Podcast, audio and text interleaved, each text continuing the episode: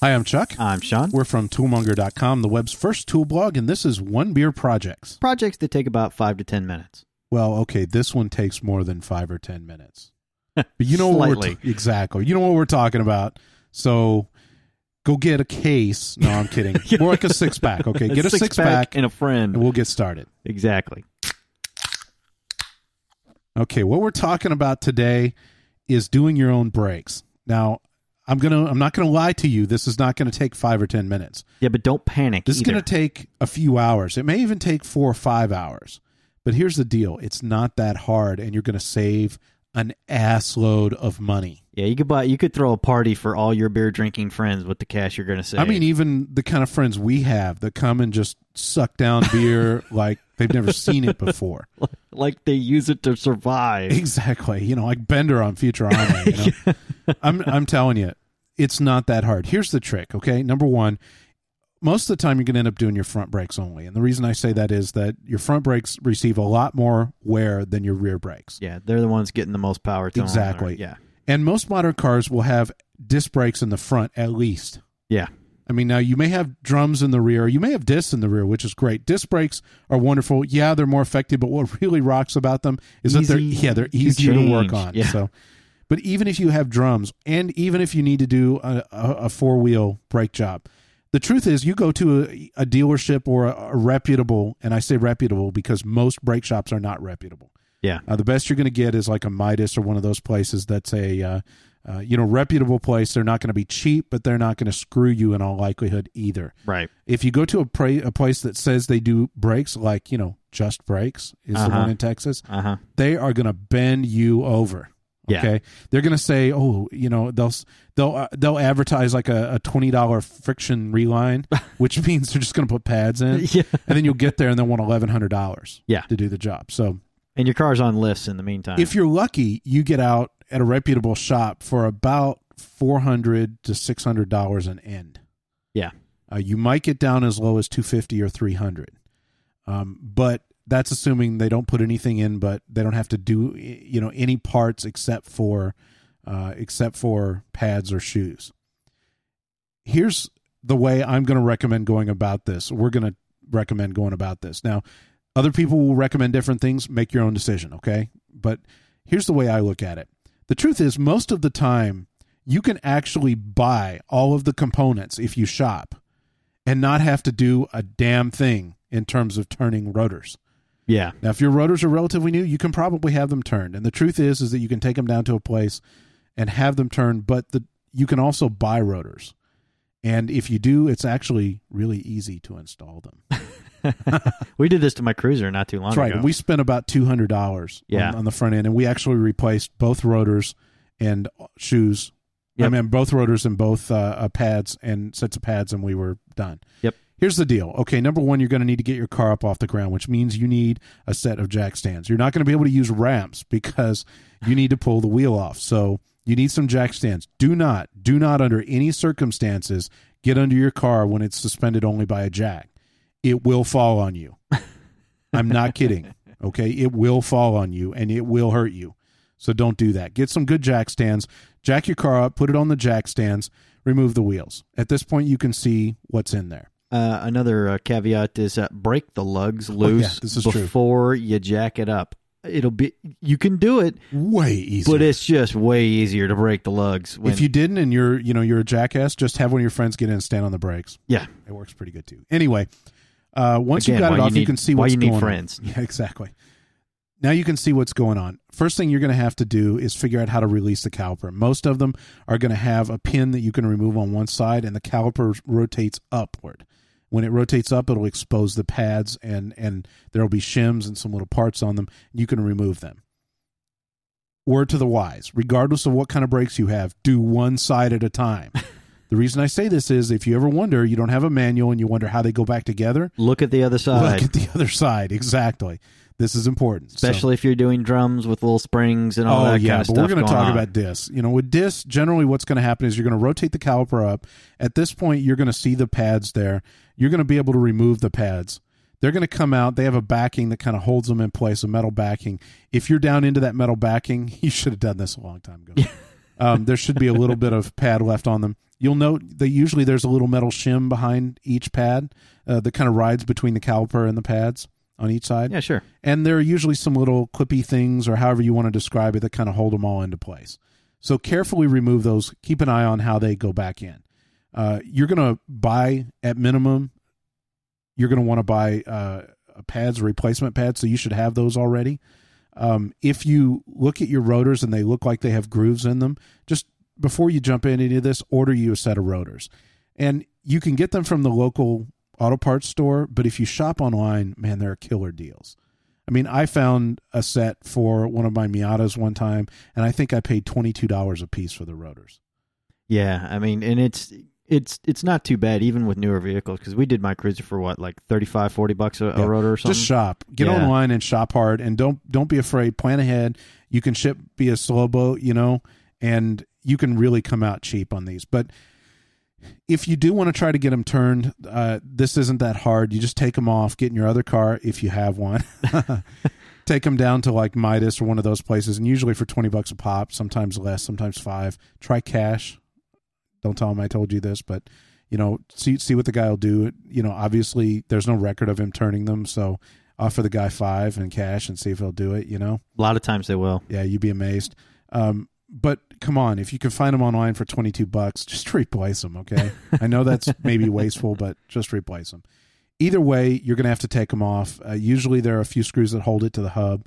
Uh, you remove those and they'll come off. Some of them just friction fit to the hub. If that's if that's the case, then you know whack it once with a soft you know rubber mallet and you can see it kind of come loose and pull it out. Um, install your turned or new rotor. Reverse the process, putting it back together. One trick when you assemble the pads, put a good coat of high temp grease between uh, the pad and the shim and the shim and the uh, and the caliper. I know it won't look quite as pretty because it'll have grease smeared all over it. Who cares? They'll squeak if you don't. And you really don't want that because it really sucks. So for uh, the next 10,000 miles and do use high temp grease because if you don't, it'll catch fire or just evaporate and it'll be gone instantly. So they make sound this, like you're uh, speaking from a Man, I know all about this. I've been doing my brakes for years because I am a cheap bastard. You know? and, and you remember when you were like, oh, I'm going to pay 500 I'm like, what? no you're not you of all people no exactly. Now, this is going to take you some time. I mean, be prepared. It's going to take you an afternoon. Um, but you know what? It's worth it. I'm telling you right now that even if you buy rotors, buy pads, and just swap the stuff out, you're probably going to spend, if you shop hard, less than 250 bucks an end. Uh, if you get your rotors turned and you get uh, a, a you know a walk up deal with cash, uh, you may find yourself doing this for 120 bucks, maybe the price of pads. yeah I i mean, mean, it may which be can nothing. be as little as 50 bucks. I mean, exactly I kid you not, an expensive job is going to run you like, you know, two, three hundred bucks. Now, a couple things to keep in, in mind. Um, when you install the new pads, you're going to have to push the, the uh, calipers back out. And one of the tricks to pushing the caliper back out, there are a bunch of ways to do it, but what you don't want to do is chew it up. It's going to be real tempting to take a set of pliers or something and grab it and mash it back. Again, I speak from experience. Don't do it. you know, it'll jack up the caliper. They make these awesome little tools for it.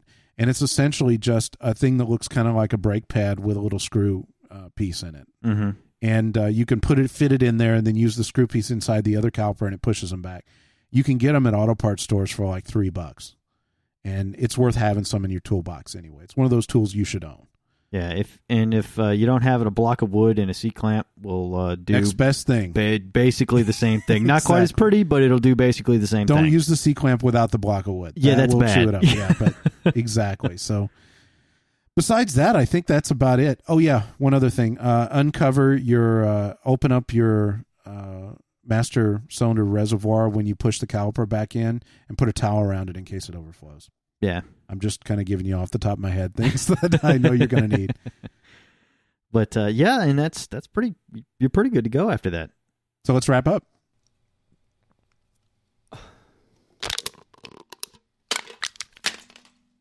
Okay, number one, get your stuff ahead of time. Okay, you know if you shop around exactly because you're going to get way better deals. Call around, find out where you can get decent pads, where you can get decent shoes if you're going to do uh, if you're going to do drums. Order. I still say if you can find them cheap, order your rotors. You know, Uh, if you if you're going to have them turned, go find out where you can get them turned and and work out how you're going to get them there before you start. You should have the parts in hand. Uh, if you can, if you're ordering pads, see if they'll provide hardware with them too. Uh, sometimes uh, one thing, one other suggestion. Sometimes you'll actually get the best pad deals from a dealership.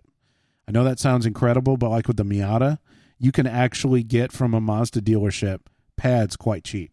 That's So- insane. I know it's weird, but call everybody because the call doesn't cost you squat. You know, Right. So call the local parts house, call the dealership, look online. I mean, if you have a, a maker model car that has a club, you know, a marque club, hmm ask around, they'll know. So get your parts in hand. When you get ready to do it, you're going to need to jack the car up, put it on jack stands. Do not get under the car with just a jack on it. You will kill yourself. It is not my fault. Um, I warned you. He warned you. I warned you. He warned you. So um, once you once you got the car jacked up, take the wheels off, break the lugs first, as Sean mentioned.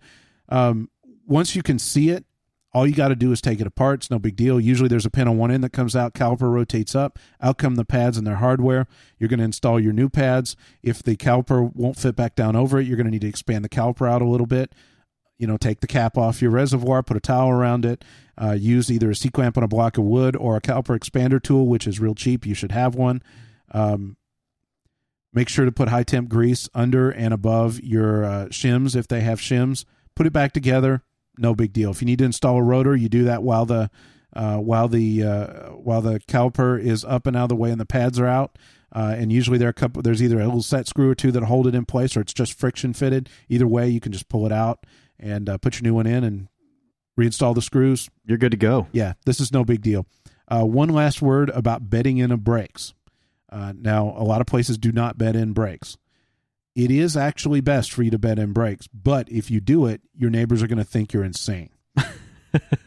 oh, he's drunk again. Yeah, know? well, the way you the way you properly bed in brake pads, especially if you bought performance pads. I mean, if you buy performance pads, you better you you better do this because if you don't, it's gonna be a problem. But read read with your pads; they'll usually include a little thing that tells you how to do it. If they require bedding in, usually it requires you're gonna hate this uh, six or eight stops to 30 miles an hour from 60 miles an hour, like 60 to 10 or 60 to 20, uh, in quick succession to heat the brakes up enough until they fade. At, at which point you cool them off, and then and then you do a couple normal stops. And what this does is it it it it lines them up so that the wear is proper and it's getting the most grip on the rotor, and it also gives a chance for the uh, pad to to set heat wise. A lot of times, if you don't do that, the first time you do a panic stop, it'll glaze the pads and they'll never work quite as well. But again, check with your pads.